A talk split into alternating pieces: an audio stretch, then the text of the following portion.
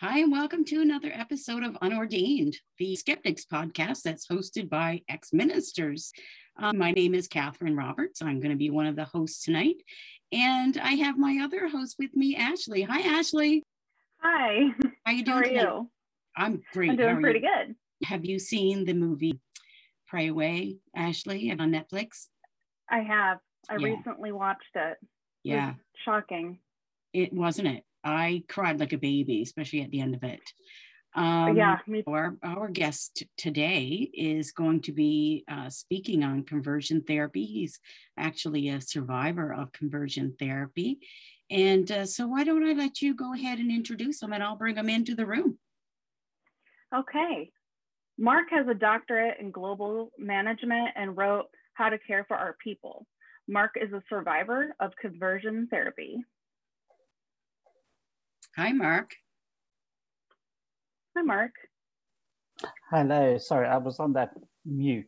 No, that's no problem. That's- yeah. So uh, Ashley and I were just talking about um, how we- how thrilled we are to have you here. For one thing, um, I know this is probably not easy for you, but it's so it's so important, and uh, we really appreciate it. Thank you, and uh, greetings from the United Kingdom. Uh, it's um, yeah, it's just after nine thirty, and um, yeah, I've been looking forward to this since you and I talked about coming on board and doing it. Me too, Mark. Um, have you seen the show? Have you seen the movie? Yes, I have, um, and it, it made quite an impression on me. Um, And Mhm. I felt like um, I've been walking down this path, and all of a sudden, somebody came and stood right in front of me to make me stop and go, This is your time. This is the moment that you need to look back Mm. and you need to take stock. You need to do a little bit of reflection. And then, most importantly, you need to tell your story. Good. Well, we're glad you're here to tell it here. Thank you. Um, so where should we start, Mark? yeah, shall I give you a little bit of context? Yeah, Um, absolutely. So, so although, because it just helps with the setting the story and where the story actually happened. So um, I was born here in the UK, but my parents went to live in Cape Town, South Africa, um, in the in the late '60s, and obviously I went with. Um, and I did all my schooling, and um, and I returned back in 1995 to the UK. But the story itself really takes place in Cape Town. Now, South Africa um, then, and probably still now, is a highly patriarchal society. It's where masculinity is hugely important. It's about being a man, and it's associated with dominance, with being assertive, and being aggressive. Hello, all the things I'm not. So, uh, and so that is the kind of society very much um, that I was living in. And when I was about five years old, although I didn't realize at the time, my mother had uh, a relationship with another woman.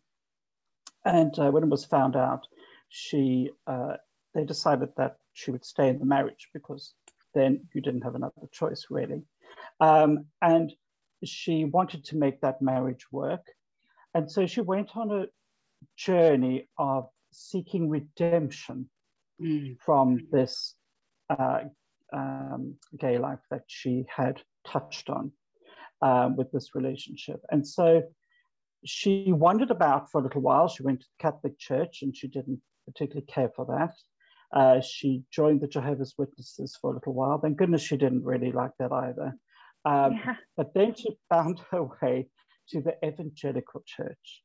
Um, Oh. the Assemblies of God had recently come to South Africa, um, and she found her way there. And my parents went along, and they were saved.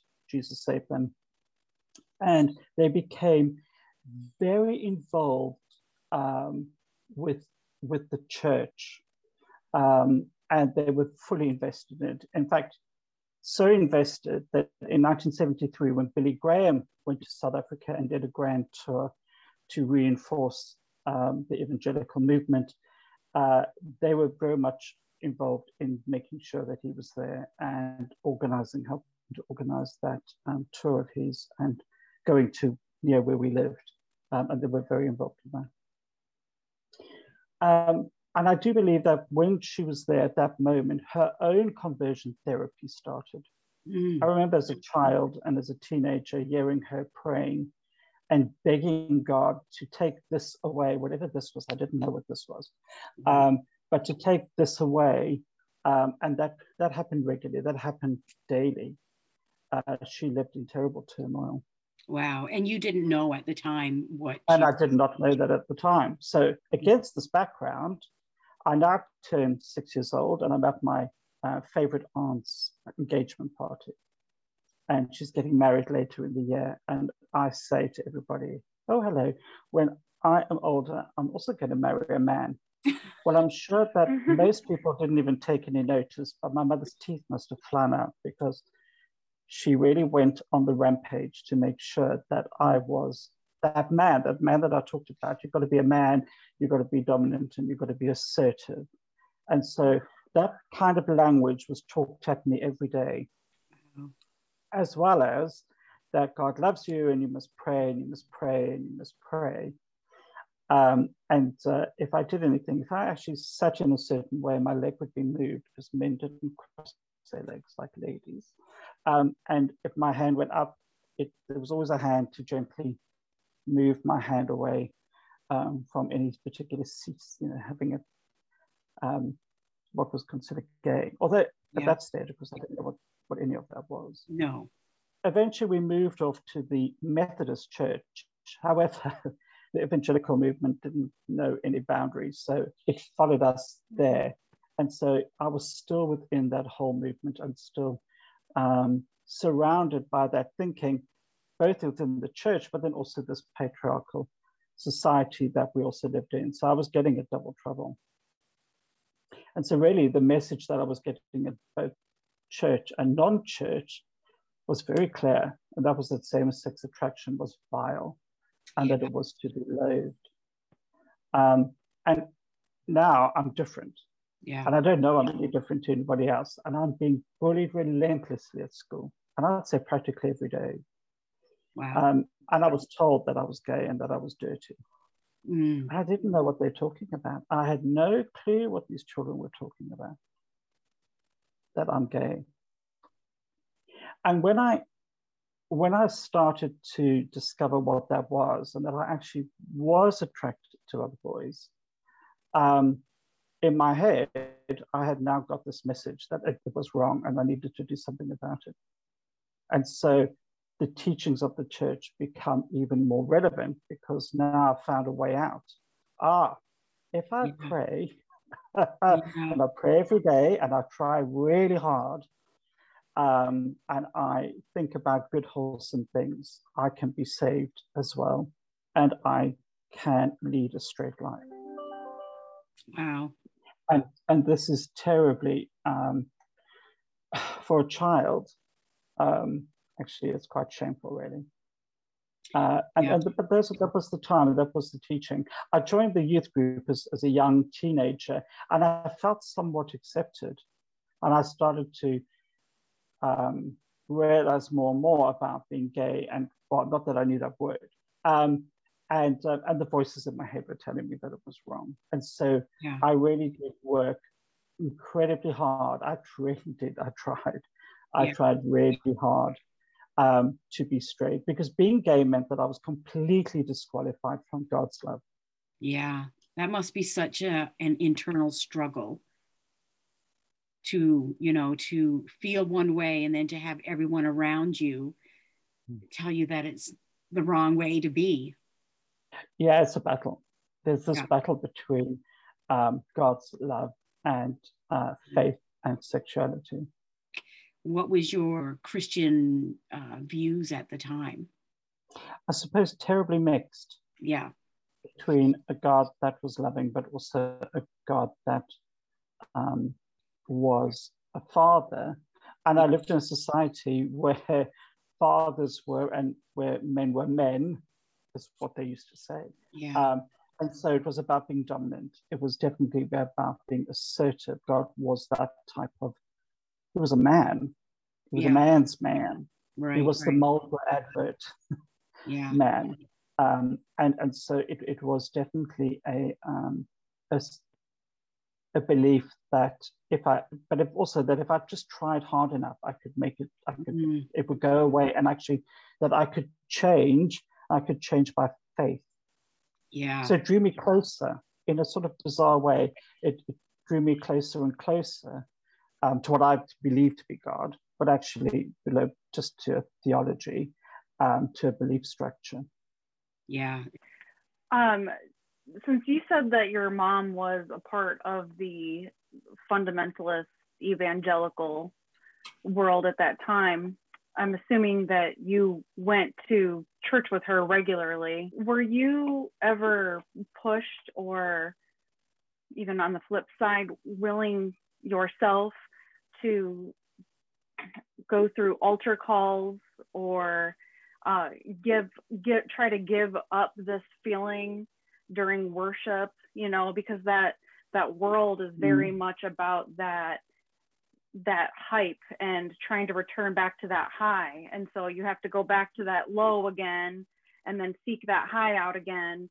And so like what was that cycle like for you? And did you partake in that? Yeah absolutely. And and initially uh, very much pushed into it mm. without without naming the word that oh you were suffering from gayness or that but it was about the fact of um, that if you went on that cycle it's the recycle of redemption isn't it? Then um, you can be saved and saved and saved all the time every day. And that if you if you sin then you can come back up again and then be saved. And it is coming back up to that high through worship. Uh, well what we call worship or what they call worship. Um, yeah. And uh, so I experienced all those things being slain in the spirit and speaking in tongues, um, all that gibberish nonsense that uh, goes with fundamental uh, mm. evangelical church. So for me, it was like being on this roller coaster that on a daily basis, which is why I believed that I could be saved mm. and that could gayness could go away, the same sex attraction. And also, it's also pre internet days, we kind of forget those existed, don't we? Where yes, I can now yeah. pick up my phone and I can get information at my fingertip. I was completely reliant on um, getting information from other what other people told me, so their interpretation of everything, or what pamphlets I could read, or what books I could read. Um, and they were all biased to the belief structure that I had found myself in. Yeah, yeah. And so when you when you finally came out as gay how did that go over with your church and your family? Were you in church then? Yeah i i got married okay to a woman um, in order to to save my soul i suppose and it's really important to, to think that to be gay in the evangelical movement is to be dead wow Wow. Yeah. And so, and nobody wants to be dead, right? Yeah. And you want to be, and I'm a sensitive soul. So I wanted to be accepted, I wanted to be loved. And I never really felt that uh, because society was telling me that what I was and that you vile and get away. Um, and so I felt a bit like a leper um, and I always felt that I was on the edge of the group, that I was never really one of the group. And so I thought, well, getting married may help me. And it actually will keep me on the short and narrow, right? Because then I am enacting my straightness. So when you were, when you were, how do you say this? Trying not to be gay. Um, yeah. Were there ever any times where you felt like it was working on some level? So I think I think when I got married, it became something that just became so much easier. Mm-hmm. I could enact it, and I could do it. And so I didn't really, after that, initially, I didn't really think too much about it. And I thought, okay, well, this is conquered. And then my mother died. I must have been married just over a year, and my mother died, and she was 49 years old. Oh. And I honestly believe that she died so young because of all the stress and the strain of trying so hard to be a straight woman and not be uh, the lesbian that she was. Um, I kind of stepped back for a moment and thought, ooh, is that what you really want? Mm. Um, she struggled, and do I really want to struggle? And so I stayed married. And then I met somebody. Oh, and okay. I had a relationship um, with David, and he was then a Church of England pastor. Uh, he was married himself, and it was a um, periodic relationship. But actually, it, what it did was it opened a door for me. It, it made me really think about who am I, and, um, and, and what what is it that I really need, and what is the life that I need to be, and who is Mark? Well, who's the authentic Mark? Who's the real Mark? Mm-hmm. And at some stages, is going to Mark is going to have to do something. But that kind of worked for a while. That kind of um, yeah, and remember that I could go on the roller coaster, right? So if I did anything, I would just ask for forgiveness, mm-hmm. and um, and then do the high again, and then be resaved uh, all over again. That was the theology. Yeah, and just try harder, and just try harder, and it would last for a few months, and then um, somehow we would get together, and and then the relationship unfolded. Did did we touch on the extremes because I, I, know that uh, for a, a, lot of gay Christians, it's there's almost a desperation to not be gay. Um, so, what uh, and conversion therapy, of course, can run anything from you know somebody telling you to act more masculine to you know shock therapy or whatever what um what extents did you go to in order to try to pray away the gay? And so when i was um, a teenager i must have been about 16 17 my parents then thought that i should get some treatment. Um, and i had some shock treatment. It didn't go on for very long um, as some treatment. Um, I realized the other day that that's why I don't like going to the dentist. Oh, no kidding. It's because they it's because they used they put things in your mouth in order for you that you didn't have any burn marks on your body, especially oh, because I was then attending school afterwards. Um, yeah, I mean, I learned Hollywood level of lie. I mean, I would have had an Oscar for it because um, if, if you said that you were okay and that you were fine, then you didn't get it. So I, I realized it really wasn't working, but I I allowed other people to think that it was working. It's, well, it didn't have its desired effect, but it had its, it had the effect of of um, making me learn that um, how to tell a damn good lie. Yeah. How many times do you think that you actually went through that? I think it was a, a cycle of three. By the third, they thought, "Gosh, this is sort of like miraculous," because um, mm. yeah, I could have been the poster child for the success because that's what they Wow. That's what I lived in. But it's what did it consist of? What did they show you images of males and then do the shock therapy? Yeah, so you, or... you go through a, a, series. Yeah, you go through a series of seeing images, um, and then um, images of men, and then being shocked, and then you see images of women, and then there's no pain, and of course that's the whole thing about that um, watching is painful. As a child, I'd never, well, by then I'd never seen any, um, I had no uh, images. I'd never seen any images. So um, it was a way of getting a bit of pornography in as a 16, 17 year old. Um, I wasn't expecting you to say that, Mark. no, I, I think I think the most that I ever got was I think about that age through the mail came these um, catalogs, and it was you know the underwear catalog. Oh my, yeah. Um, oh yeah. Was my initial pornography. Wow. So you fooled the, you fooled the people around you, but I would imagine you never fooled yourself. You always knew. Well, yeah. I think this is where it's sad though, and it's a piece that I need to reconcile for myself. Is that I fooled myself as well though. Yes. So I allowed myself to be fooled, but I actually had fooled myself that it was working. And I avoided gay people. Um, and I may have met others in the church, but of course I didn't know about it because they would have been as scared as me. Right. And hid away as much as I did. Yeah. Um, and so your wife never knew about your about So, same-sex attraction? No, attraction? she, well, yeah. So she she didn't. But we went went away on holiday, and she asked me this question: "Are you gay?" Really? And yeah, and in that split second, I had a choice to make: to bid for freedom, or condemn myself forever. Hold your peace. And so I said yes.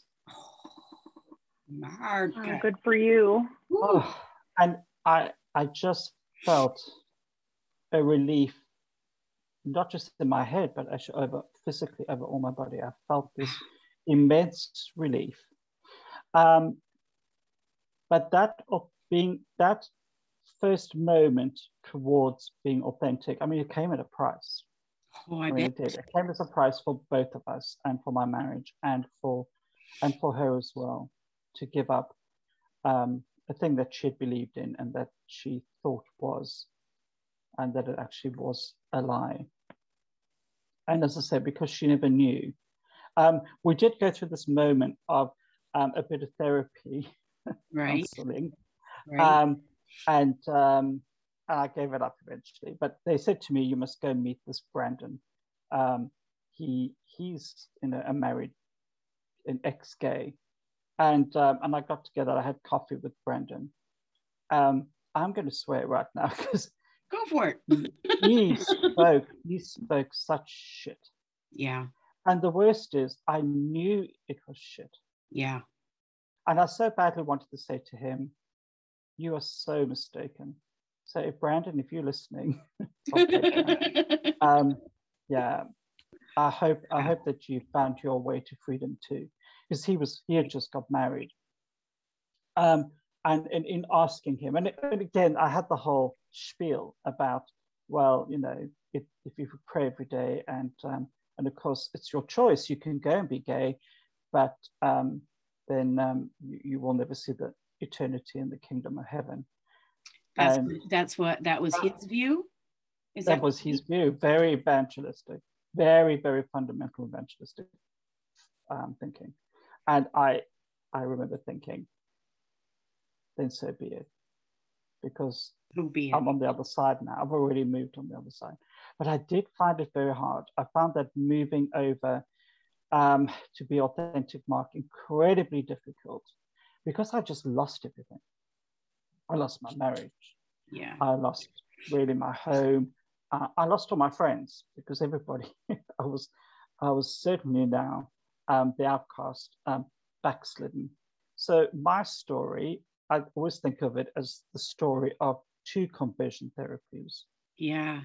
One that is a survivor, but sadly one that died. In the early days, when it was actually really hard, um, it was what I held on to was the fact that um, I'm doing this for you. I'm doing this for both of us. I'm finding freedom for both of us. Um, and I'm kind of taking you with me on this journey because this is the life you were supposed to have too. It really was. It, it was painful to watch her um, try so hard to um, be who she was not. And that's terribly sad. It is very sad. Um, did you get any counseling or therapy for um, the shit that you went through as a, you know, a, a young gay man who couldn't be gay? But I did see somebody um, when I was still in, living in Cape Town who was fabulous. She really she used a mixture of therapy and hypnotherapy, a little bit of that in, in the therapy session. And she was very um, encouraging of me to make that, to take that step and to do something with it. So when I came back from my holiday where I'd been asked that question, and I said, I've been asked that question, I could see her looking at me thinking, oh my God, what's he going to say he did? and I said, this is what I did. And the relief on her face, she said, right, now we can really start working. Now we can work. Now we can, can. Yeah, That's because now you're free. It Now you are free. So at, oddly, at the same time, David also left his relationship. And in my head, um, I was deeply naive. In my head, we were going to be an item and I would then be able to still have a link to the church. I didn't fit in. I didn't fit really into gay society because it was all very foreign, foreign to me. And I was already 28. And so I'd missed out this bit of um, gay life. And so it didn't, I was disconnected from it. Um, but he needed to go and explore that. And so now I'm really alone. I'm all by myself. And, um, and actually found that just almost too painful. There's something about where I was living in the city that I'm living in, it felt started to feel far too claustrophobic for me. And just relentless in um, in the messages. So even at work, somebody said to me, "Oh, do, do not tell people you're gay. You will never get a promotion." And I thought, this is it. I've just, you know what? I've always wanted to come home to the UK, and so I've got on a plane. I had one bag with me. That was all my life mat thrown into one bag and, um, and make that trip um, to the UK. And when I landed, I left, I believe that when I left, um, I was repressed. and when I landed at Heathrow 12 hours later, I was an openly gay man living an openly gay life in a very different um, world. Yeah. Mark. Awesome. It was I found my freedom, but I had to I had to move to find my freedom, but I did I did Mhm. it. And, Yeah. you know, it was courageous, but at the same time, absolutely necessary. So I think that was really my therapy. My therapy became me living openly. You never underestimate the power of authenticity for sure.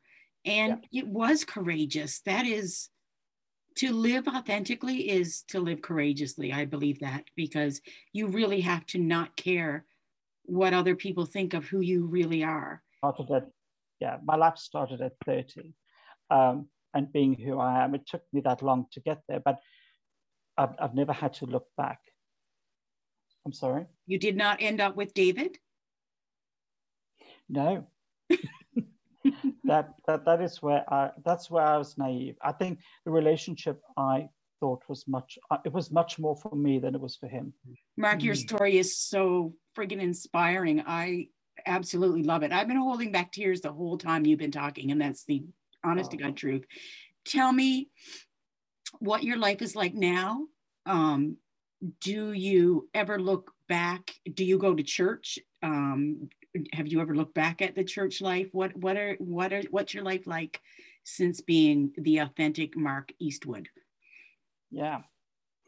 So I, I met the wonderful Simon, um, and we are married, and we are we are the parents of a six-year-old pug called Benton. Um, What? we we've been married a few years now, and um, but together for about 12, 13 years. So uh, quite a long time. Um, he definitely is um, everything I'm not. He's um, relaxed and he is um, encouraging, he's thoughtful, and um, he brings a sense of balance to the relationship. He's also Jewish. So when I got married, I actually got married in a synagogue. Um, so no, in fact, I, I, I haven't even been to a funeral. Um, since You're done. You're done. 1995. no I'm way. done. Funerals. I'm done. I did enough church for the rest of my life. Me too. Yeah, yeah. Yeah. Um, I, And I learned, I learned, I learned early in, in my journey that actually church was never going to be it for me. Mm. Um, because it's just too much interpretation. Even if, even if you then move into something that i- is is different, um, it, it's still open to a lot too much of human interpretation. And so I would Totally say that agree. kind of my church is in my own heart. Um, yeah, I, I think a lot of people make the assumption that I then have no faith. Um, well, you can make that assumption as much as you like. It's not my reality.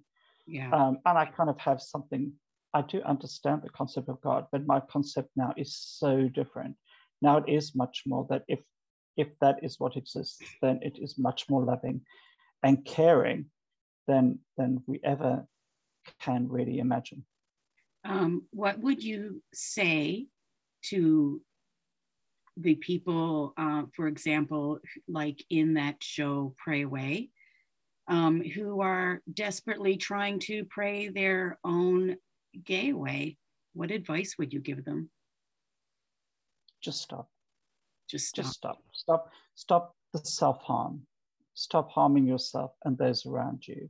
And, and, and my and my advice to ex leaders is be ashamed, be very ashamed um, of, of what you did in terms of being the, the especially in the ex-gay movement. Yeah. Um, and I'm certainly not a victim of this either, by the way. I am very much a survivor. Yes. Um, I've never seen myself as a victim. Only ever saw myself as somebody who um, perpetuated self-harm, but was able to walk away and and just think about is this really what you want to do for the rest of your life? How much of a struggle do you want? Yeah. Well, Mark, I've only known you for a few minutes, and uh, I, I, I know that you are, you know, um, authentic and real, and uh, yeah, it's. I, I'm just I'm thrilled to have met you. I am thrilled to have met you. Thank you, and I'm thrilled to have met the two of you too. Thank you. Yeah, uh, thank you for feeling comfortable sharing that with us. Yeah, yeah. That it can't it can't be easy. Um, I find, um, you know, we were just talking about the the people who are trying to pray their own gay away, and I, I think one of the saddest things in the world right now is people who are listening to religious doctrine and trying to mm. squeeze their personality, their world, their worldview into that. And it's and it's harming them when they think it's helping you know and that's that that's my frustration with with um with religion in the first place. Yeah which again is quite there's quite a lot of judgment passed on people isn't there? Yeah yeah oh, yeah for sure again i just really appreciate you um, coming and sharing your story I'm inspired. I am inspired to be more authentic myself. Thank you. We're going to say thank goodbye you. to you. And um, again, thank you so much. We have really enjoyed your story. And I feel like you're it's going to have an impact on on some listeners. So thank you very much. Thank you. Thank you. Thank you, Mark. Love it was nice you meeting you. Bye. You too. Bye, everyone. Bye. Have a nice Bye. night. Bye.